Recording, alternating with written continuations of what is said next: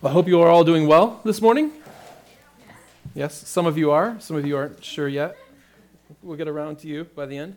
Um, it has been it's been a long week. Um, not because I've been terribly busy with things here, uh, but just because we've been terribly busy with life. Um, there's been a lot of stuff. I don't know if if you don't know this, but we've been very busy in my household. And so um, this has been a week of sort of roller coaster emotions for my kids, for my wife and I. We have been uh, very sad this past week. Um, you know, we left a lot of good friends in Louisville that we, we miss quite a bit. Um, we hear from them, and it's much different in this day and age than it would have been, you know, even 20, 25 years ago. But we still miss them. We miss their presence. We miss knowing that we won't see them again um, soon that being said, we're also very joyful. We, we get to come here, we get to come home. Uh, this is where we grew up. This is what we've always considered home. None of my children were raised in Midland or Bay City or Saginaw, and yet we have always considered them to be of northern stock. Um, so my son was born in Tennessee, and he was always he's he is a sweater, and so he is destined for the north. There's only one place that he really needs to be, and that is in the north. So we have always kind of considered our kids to be of Michigan stock, even though uh, two of them were born in Kentucky, one in Tennessee. Um, we are very thankful to be home, and not just to be home around family, but to also be back into a, a church. And for me personally, uh, and selfishly, to be in a ministerial position where I can pastor and proclaim the word of God. That is something that I long for and desire, and so we are joyful for that. We are joyful to, to gather with you and to do ministry in Bay City, to do ministry in the Tri Cities, to preach God's word and to take his, his son's great name to the nations. We are grateful for those things, and we are joyful in them. We were exasperated as the closing of our house kept getting put off. Um, we, we had all of you so graciously lined up, so many of you, to help on Saturday, and then we had to tell you, nah, no thanks. Um, we don't want you around anyway. So, and then we got pushed off to Tuesday, and then you guys all showed up again, and it's just been, it's been exhausting. Not only exasperated, but exhausting. But we have been more than anything else. We've been thankful we are thankful to be here. We're thankful to have a house to live in. We are thankful that this church was so gracious not only to call us into the ministry here, but to be so gracious in how you have approached us so far with love and kindness and prayer and support. We are thankful. And so it is a, a good thing that we go to God's word today to think about what it means to be thankful. We're going to go to the book of Colossians and we will be starting a series through the book of Colossians um, not because I was thankful and because then Paul talks about thankfulness, and so I said, ah, that seems like a good place to go. Um, although that would be fine. It's still a book of the Bible, and we can do that too. Um, but more because I think that the book of Colossians really catches for me Paul's desires for not only the Colossian church, but for all of his churches. And it mirrors what I would like to be my desire for you in this church and what I hope your desire is for me the reason why I wanted to go to the book of Colossians is just because it's a very rich book filled with joy and happiness as Paul has heard the good news about what has happened in Colossae.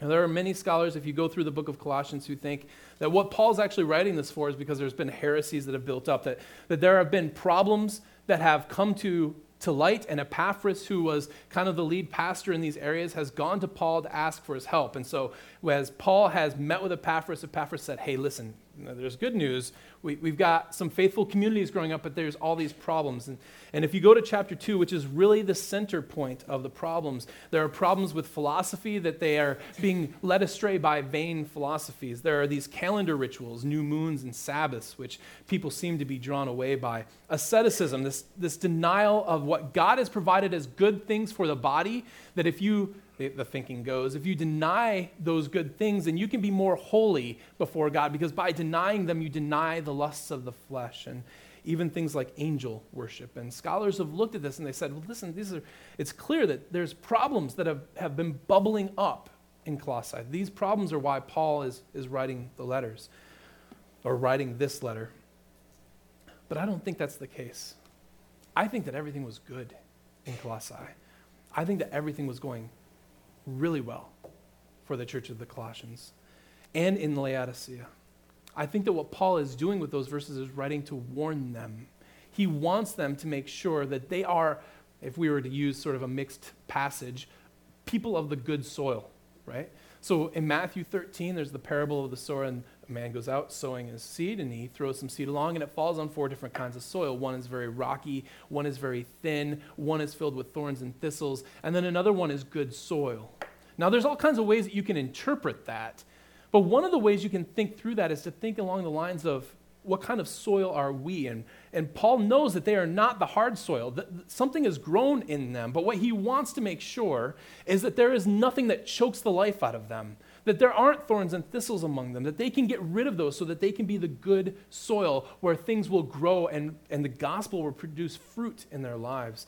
He wants to make sure that they are not just on thin soil so that when persecution comes up, they have no real roots. He is trying to get them to see where their roots are, to cling tightly to Christ. He wants them, in a sense, to walk, as 110 says, in a manner worthy of the Lord. And he wishes to present, as he says in 128, everyone mature in Christ. That is our goal. That is your goal in calling me, is to help you walk in a manner that is worthy of the Lord, to walk mature in Christ. That is what I want you to do when you look at me and I do things that are wrong. You're thankful for me now. You won't always be. I'm going to mess up, and you're going to need to, to set me straight so that you can say, listen, that is not walking in a manner worthy of the Lord. We want all of us to, to together work along the lines for this goal. So we will talk then through the book of Colossians over the next couple of months or however long it takes us to go. I do want to say before we begin, though, that as we are talking about something like Thanksgiving today, it's very easy to think that Thanksgiving is just something that we do. We give thanks to people as sort of a way that we can collectively kind of just be a working society. Okay? So there's a way in which the niceties of society basically oil the, the way that we interact with people so that we're not all jerks all the time, okay? So, because we don't want to do that, we say, you should be thankful. You should tell your waiter thank you and give them a tip when they come and do stuff for you, right? So, there's a way of, of talking about Thanksgiving that's like that, but I want you to know that Thanksgiving within Scripture is a very, very serious thing. This is not simply so that you can be in nice, polite company in society, that you can show your face out in public. That's not why Paul wants people to be thankful. That's not why I want you to be thankful to God. One of the most important passages for Christians, and something that is cited so often, is from the book of Romans, Romans chapter 1, verses 18, where he talks about the wrath of God being revealed. And listen to what he says here, as we'll read verses 18 through 21. For God's wrath is revealed from heaven against all godlessness and unrighteousness of people who by their unrighteousness suppress the truth. Since what can be known about God is evident among them, because God has shown it to them. From the creation of the world, his invisible attributes, that is, his eternal power and divine nature, have been clearly seen, being understood through what he has made. Okay? So he says, if you look outside, it's very obvious that if God exists, and, and it's clear that God does, he, he just says it is pretty clear God exists. So if you look up to the stars in the heavens, and you look at the stars in the sky and the sun and the moon and all the beauty of the earth, he says it's clear that God exists. You know two things from that. One, if God made all of it, then he can't be of that substance. Okay? Notice Paul is not going very far off the reservation here. It's a pretty simple observation. If God made rocks and land and flowers and trees and rocks and snakes and all of that good stuff and stars, he can't be that thing okay? He has to be otherwise. And more than that, he has to be incredibly powerful. Okay? They knew of the power of the earth back then. It was even more mysterious and more powerful to them for that. They knew of earthquakes, they knew of avalanches, they knew of floods, they knew of these things that they could not control. And Paul says, You know that God can't be of that stuff, and he has to be more powerful than it. You can get that from creation. Where did they go wrong? He says, They, in godlessness and unrighteousness, suppress the truth. But how did they suppress the truth? He says at the end of verse 20, As a result, they are without excuse, for though they knew God, they did not glorify him as God or show gratitude, or better, give thanks to him. The wrath of God is revealed because they suppress the truth by not giving thanks to God because God is worthy of all thanks and all praise. So when we come together and we talk about something like thankfulness, being thankful to God, don't blow it off as just saying, well, what he wants us to do is be nice in public. Trust me, I want you to be nice in public, okay? Um, that's an important thing, but that's not really what we're talking about. We're talking about giving thanks to God because it is a right response to God's goodness and his character. So let us go to the book of Colossians and let us read the first eight verses. The book of Colossians, chapter 1. Paul, an apostle of Christ Jesus by the will of God, and Timothy, our brother to the saints and faithful brothers in Christ at Colossae. Grace to you and peace from God our Father.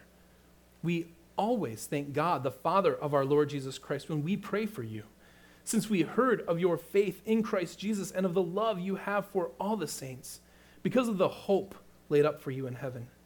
Of this you have heard before in the word of truth, the gospel, which has come to you, as indeed in the whole world it is bearing fruit and growing, as it also does among you since the day you heard it and understood the grace of God in truth, just as you learned it from Epaphras, our beloved fellow servant.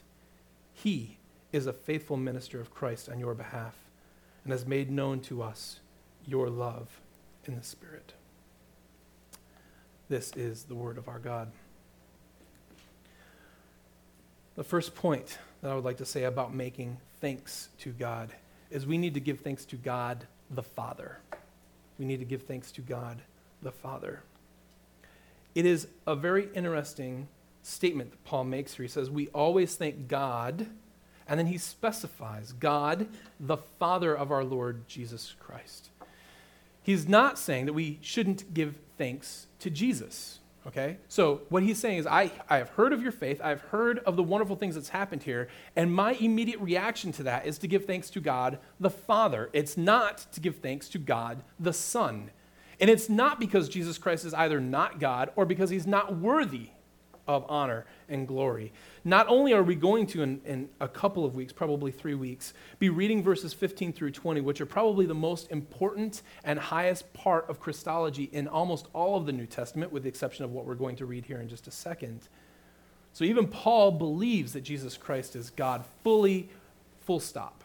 There is no unsub minor version of deity, like we talked about this morning in Sunday school, for those of you who are in there, of Jehovah's Witnesses, where Jesus is eh, kind of, eh, no, no, God, full stop. Okay? So he is fully God, and he is worthy of all praise. So in Revelation 5, they sing this before the throne of God in Revelation 5.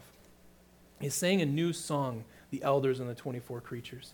You are worthy to take the scroll and open its seals because you were slaughtered, and you redeemed people for God by your blood from every tribe and language and nation. You made them a kingdom and priests to our God, and they will reign on the earth. And then I looked and heard the voice of many angels around the throne, and also of living creatures and of the elders. Their number was countless thousands plus thousands of thousands. They said with a loud voice, The Lamb who was slaughtered is worthy to receive power and riches and wisdom and strength and honor and glory and blessing. I heard every creature in heaven, on earth, and under the earth, on the sea, and everything in them say, Blessing and honor and glory and dominion to the one seated on the throne and to the Lamb forever and ever. Let there be no doubt Jesus Christ is worthy of your worship, your adoration, of everything that you have. But we are very careless at times when we talk about God to talk about God as though the Trinity is really more of a unity and not the differences in the Godhead. So we are very prone to saying, well, we, we say thanks to God. We're, you know, when we say God, we, we mean God. We mean Father, Son, and Spirit. But Paul here is being very careful. Notice how he says this very specifically. He doesn't just say, we thank God and then go on to list the things that he thanks God for. He says very clearly, I thank God who is the Father. It's specifically the Father that he thanks here. Again, it's not because Jesus isn't God. It's not because he doesn't think that Jesus is worthy of being thanked. It's because that the role of the Father, the Son, and the Spirit is differentiated throughout the entire New Testament. The role of the Father is one of plan and will. He has willed these things, He has worked these things. It is His plan that the Son then carries out on the earth. If you go back to the book of Ephesians, Ephesians chapter 1, we read this. Notice how similar this language is to what Paul says here. Blessed be the God and Father of our Lord Jesus Christ. Not blessed be God and the Lord Jesus Christ, not blessed be God the Father and our Lord Jesus Christ, but blessed be the God, blessed be the God and Father of our Lord Jesus Christ. So specifically the Father and why? He has blessed us in with excuse me, he has blessed us in Christ with every spiritual blessing in the heavenly places, even as he chose us in him before the foundation of the world, that we should be holy and blameless before him. That is, Paul says, Blessed be God, who has laid out before all time began what was going to happen, what should happen, and what will happen through his Son.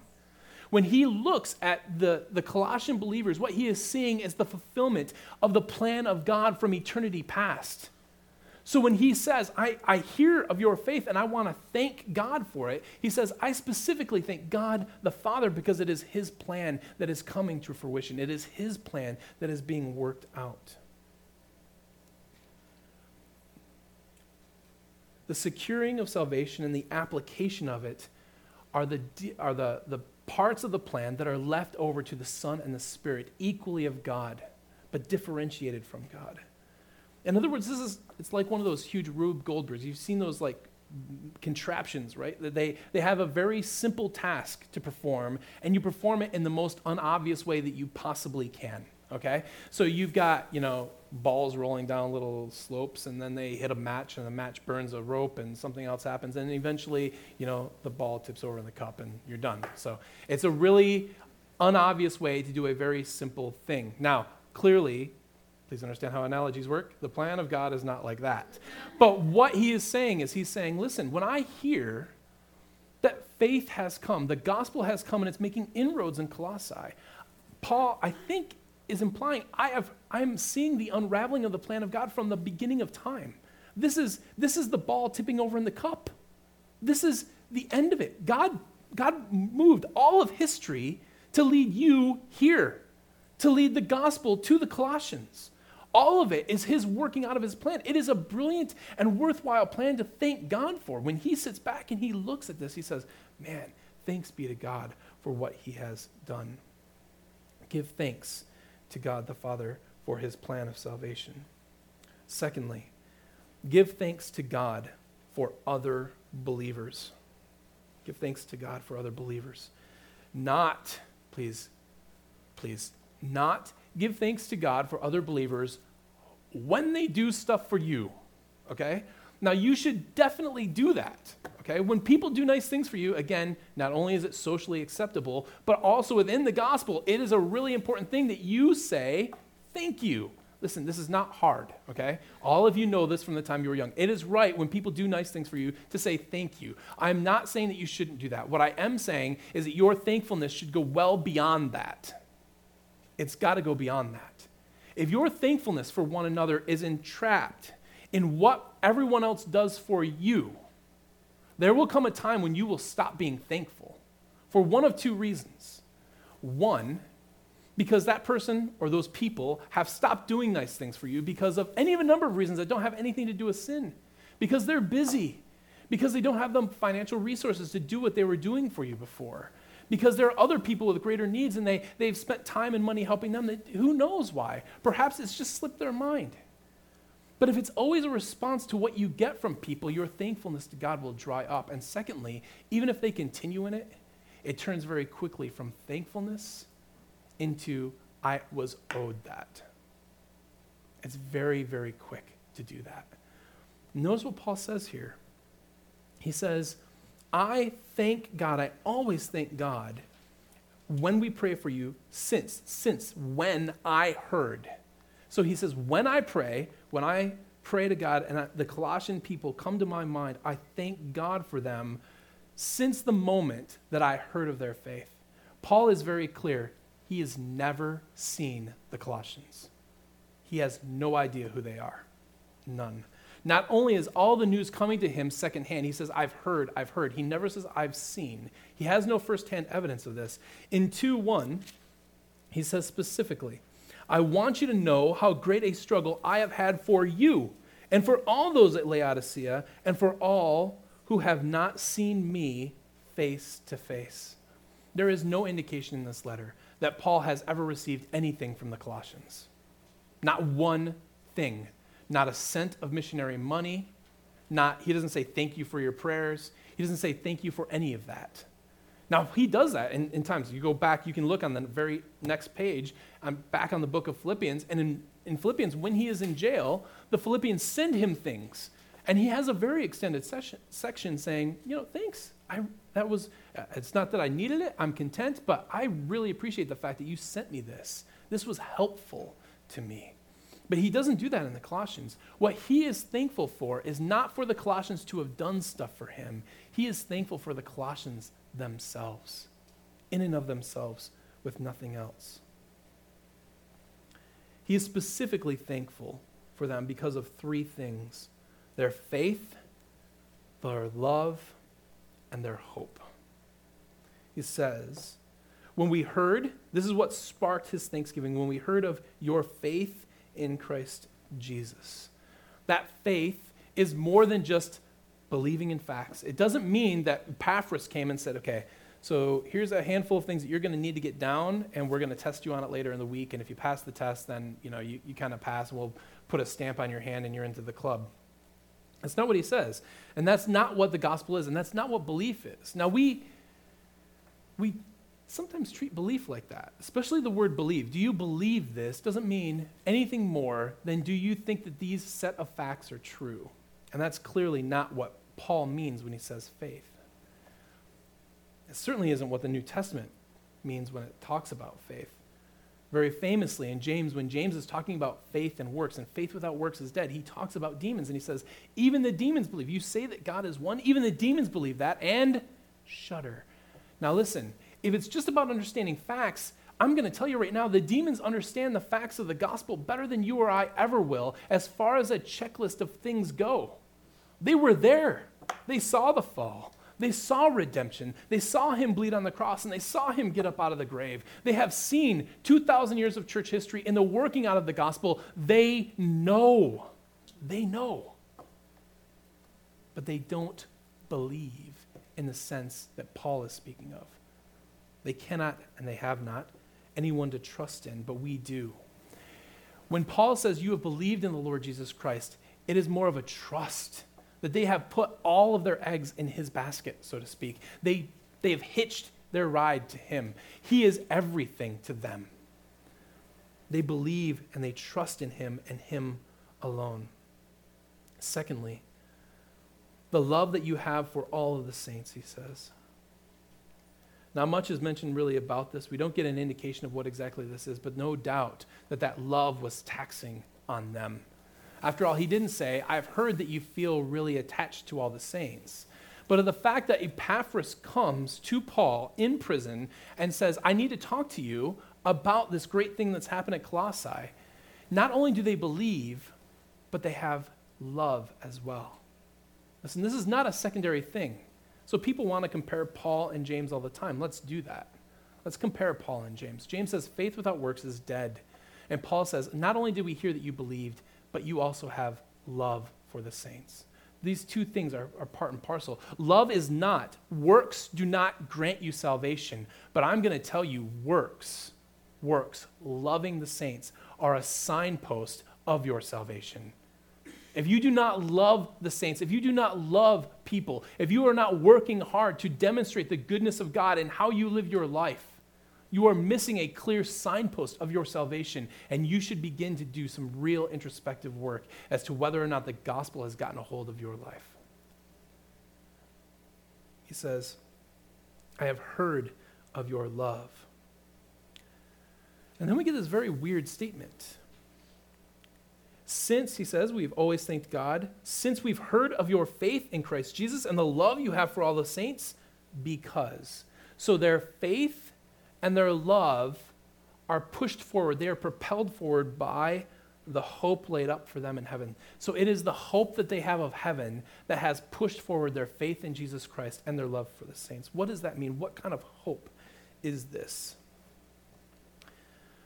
In Hebrews 13 14, the author of Hebrews says, For here we do not have an enduring city, talking about the earth. We don't have an enduring city here. Instead, we seek the one which is to come. He, this sounds a lot like what he said earlier about Moses in 11 chapter 11, verses 9 and 10, when he says, By faith, Moses stayed as a foreigner in the land of promise, living in tents with Isaac and Jacob, co heirs of the same promise. For he was looking forward to the city that has foundations, whose architect and builder is God. Most importantly, in 1 Peter 1 3 and 4.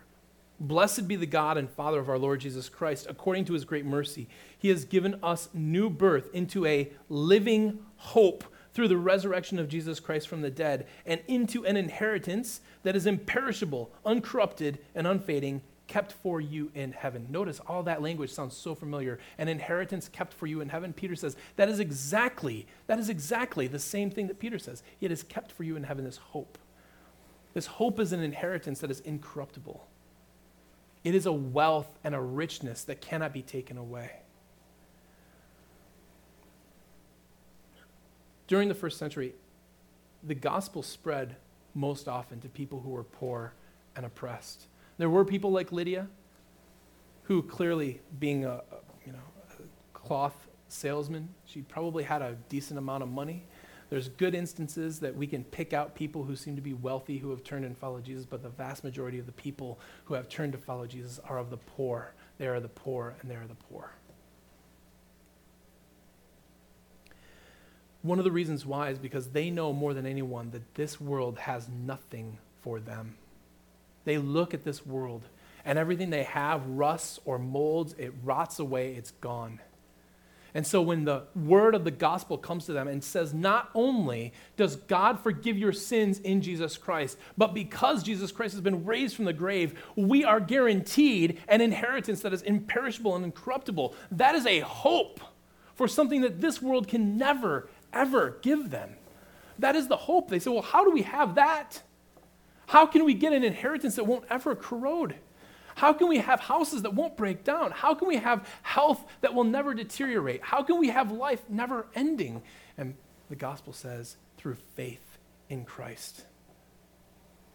And so, the hope of something better than this world pushes their faith in Christ because it is only in Christ that that incorruptible inheritance has been offered to them. And what's more, it also propels them to love one another with a love that is immensely sacrificial because they know very well that the things of this world are not what they are going to gain. It will all corrode and it will all wash away. It will never last. All of the good things of this world, and they are good, God has given us good things here. We need to understand that and we need to appreciate it. There are good things in this world. This world isn't all horrible, okay?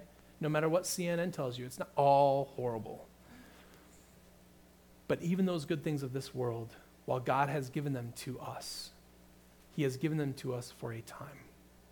And they will erode, they will corrode, they will wash away Moths will get to them, rust will get to it, water will get to it. It will be destroyed. Lay up treasures in heaven where neither moth nor rust can get at them. So it is the hope of an internal inheritance that pushes forward their faith and it pushes forward their love. Paul hears about this. He hears about these three things this triad faith, hope, and love. At the end of 1 Corinthians 13, this famous love chapter, which everyone misappropriates by reading at weddings, but we'll deal with that another time. That famous love chapter, at the end of that, he says, These three remain faith, hope, and love. It is the same three that we find here. It is hope. Your hope in something better than this world, which will propel you here. It will propel your faith in Jesus Christ, and it will propel, propel your love for others. Paul says, I have heard of these things, these immensely important signposts of your faith. And I praise God because this is His will. This is His will.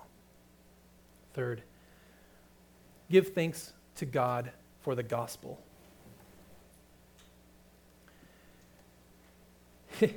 it's not as though this change sort of happened overnight. In Colossians 1:21 we read this. Paul again who has never met these people says this, "And you who were once alienated and hostile in mind doing evil deeds he is now reconciled in his body of flesh by his death." In order to present you holy and blameless and above reproach before him.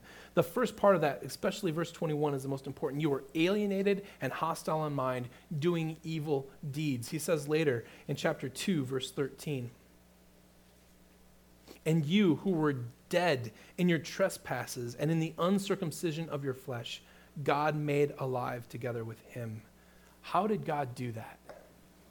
Does God just kind of come down and whisper in their ear? Did God simply arrange the stars in a certain pattern that one day so that the horoscope came out and said, hey, God's favor? How does he do it? How does he change people from being hostile in mind, from being dead in trespasses and sin, and making them alive again? And Paul's word is very clear it is by the gospel. He says, Of this hope, of this you have heard before, the hope of an imperishable inheritance which is coming to those who trust in Christ. You have heard before in the word of truth, the gospel, which has come to you. It is the gospel that has come to them that provides the hope. It is the gospel that comes to them which impels them to believe in Jesus Christ. It is the gospel that comes to them that softens their hearts and takes those who are alienated and evil in mind and makes them into fellow believers in Jesus Christ. It did it for Paul. Paul is not writing this without some very deep knowledge of what he's talking about. Paul, the persecutor of the church, who had people hang on to his coat while, or he hung onto the coats while other people stoned Stephen. Paul, the one who wanted to kill everyone that he could find, who stood in his way, who was then confronted with the Lord Jesus Christ on the road to Damascus, and from that point on was never the same. It is the gospel, the proclamation of God's good favor in Jesus Christ that changes hearts. So, what is the gospel?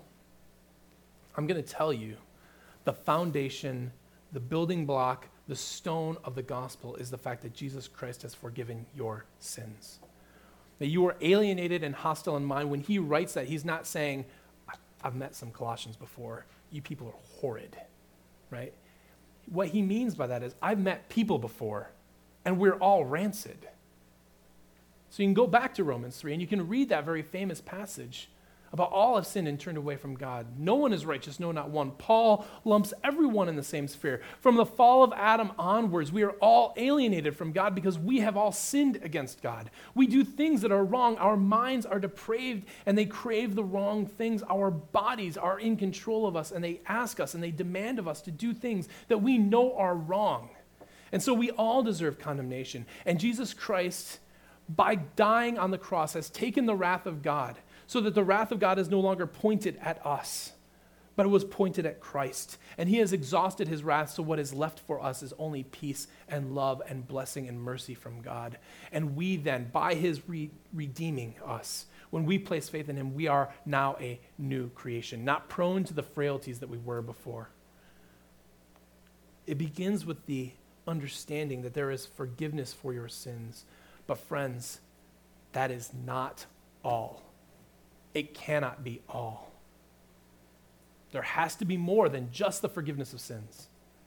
Now, I'm not trying to diminish that.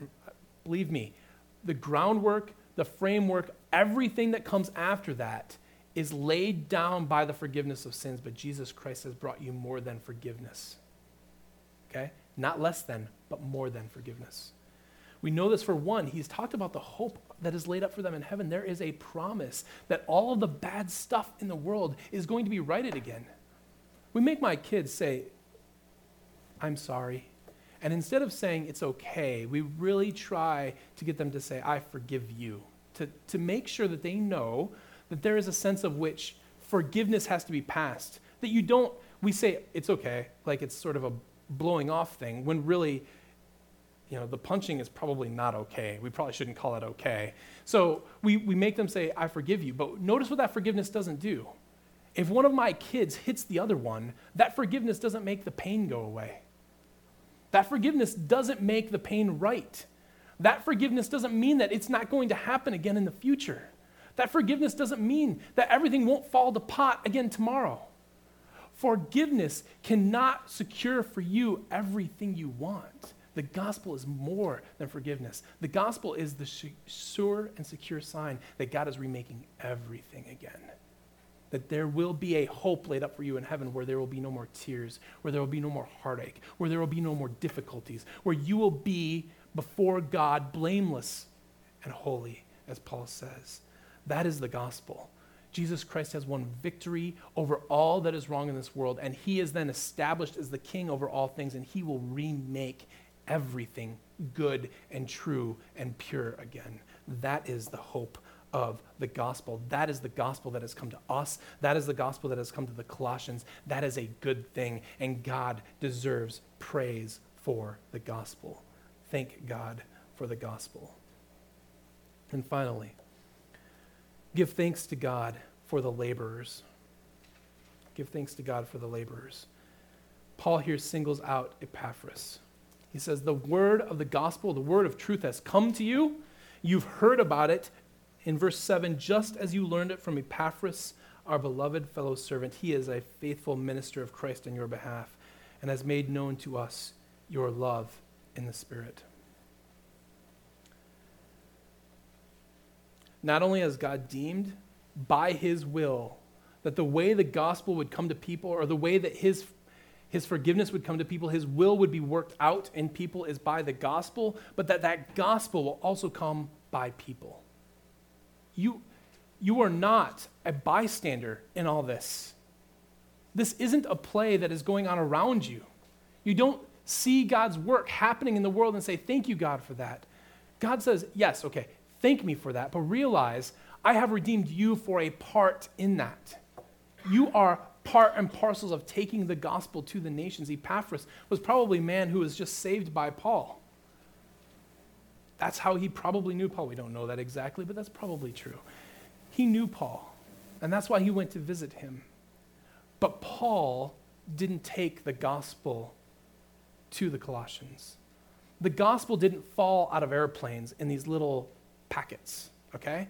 God didn't write the gospel across the sky, and he certainly didn't write it in the stars. Paul might be very clear. They are without excuse when they deny God because of creation, but at no point in time do we ever think that creation leads you to a right understanding of the Creator.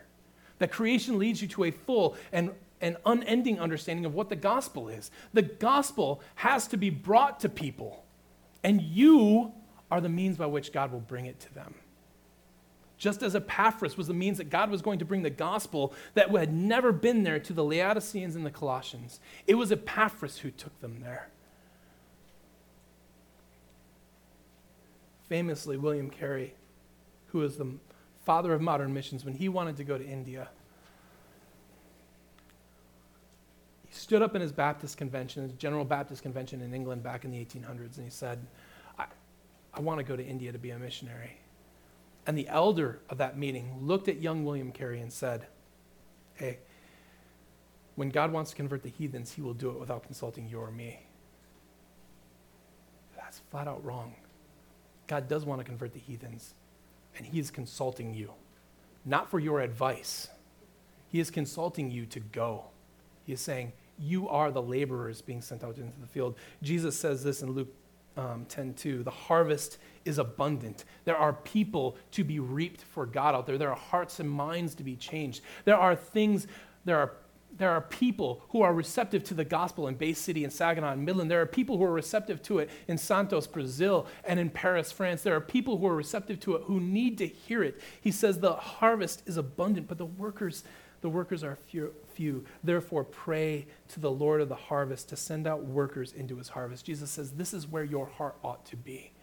If we are like Paul and we want to see everyone presented mature and perfect in Jesus Christ, walking in a manner that is worthy of the Lord, then we ought to be praying not only for workers to go out, but by God. When workers go out, we ought to be giving Him thanks for it.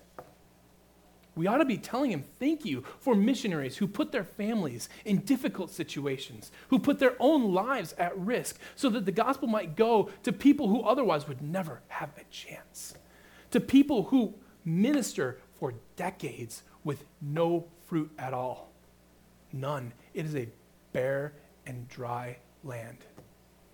And they press forward their lives. We ought to thank God for those people, never ending to thank God for the workers that He has sent out into the harvest. And if we are going to thank God for sending those workers out to the harvest, we ourselves ought to do the same. Remember, Epaphras was simply one of them. He was one of them. In England, I think they would call him a normal bloke. Okay? He was just a normal guy. We know nothing about him other than he is a faithful minister of Jesus Christ. He wasn't an apostle, but he was a Christian, and therefore he was called to make disciples. Let's give thanks to God for the laborers. Crossway, I am thankful to be here. I'm thankful to be back in Midland, Bay City, and Saginaw. I am thankful to be back in the Tri Cities. I am thankful to be back in the pulpit. I am thankful to be a full time minister here to, to work with you, to help you, to guide you, to preach at you and to myself and to you and all that, whatever prepositions you want to put in there. I'm thankful for all of that. I'm thankful to be here. But before I was ever called to be here, before I knew of even an opening, God was very providential in allowing my family to come here. So, several summers ago, you would have, if you showed up in the right weekend in August, you would have seen us here. You would have heard my kids. You would have heard my kids. And you would have known that there was somebody here, and we would have said, hey, we're just here for a couple of weeks. But we, unlike Paul, we saw, not only heard through friends of your faith and your love for the saints, but we saw it. We saw it. We knew that you were a a church that was dedicated to the things of God, to the things of the gospel, that you were dedicated to glorifying Christ in all that you did, that you were dedicated not only to proclaiming Him, but also to proclaiming Him to yourself, so that repentance was a chief part of how you live your lives. We have thanked God for you, and I know I know we are thankful to be here, and so many of you have said, We thank God for my family to be here. Friends, let's thank God together for what He is doing and strive all the more to present one another mature and perfect in Christ so that the gospel will extend to all nations, not only to the Tri City area, but through all of the world, thanks to the efforts of His people who struggle hard with the power that God provides to them so that more people can know the thankfulness that we know here. Let us pray. Father God, your plan was unfathomable from the beginning of time that you have laid out every leaf that falls from the tree, every hair that falls from my head, every atom and electron to every galaxy in existence, Father, you hold in the palm of your hand and you control from the beginning of time. You have willed that they go where they go and they stop where they stop. Father, how amazing is it that that will includes us? That that will includes this moment. That will includes every person that the gospel has been presented to who has trusted and believed in Jesus Christ. Father, we stand in amazement as we watch you work in the world. And Father, we give you praise for it. Through the work of your Son and the moving of your Spirit and power, we give thanks to you. For you alone are God, and you alone are worthy of praise. We ask now as we stand to sing that you will bless our voices, that you will accept our praises. For it is in Jesus Christ that we pray these things. Amen.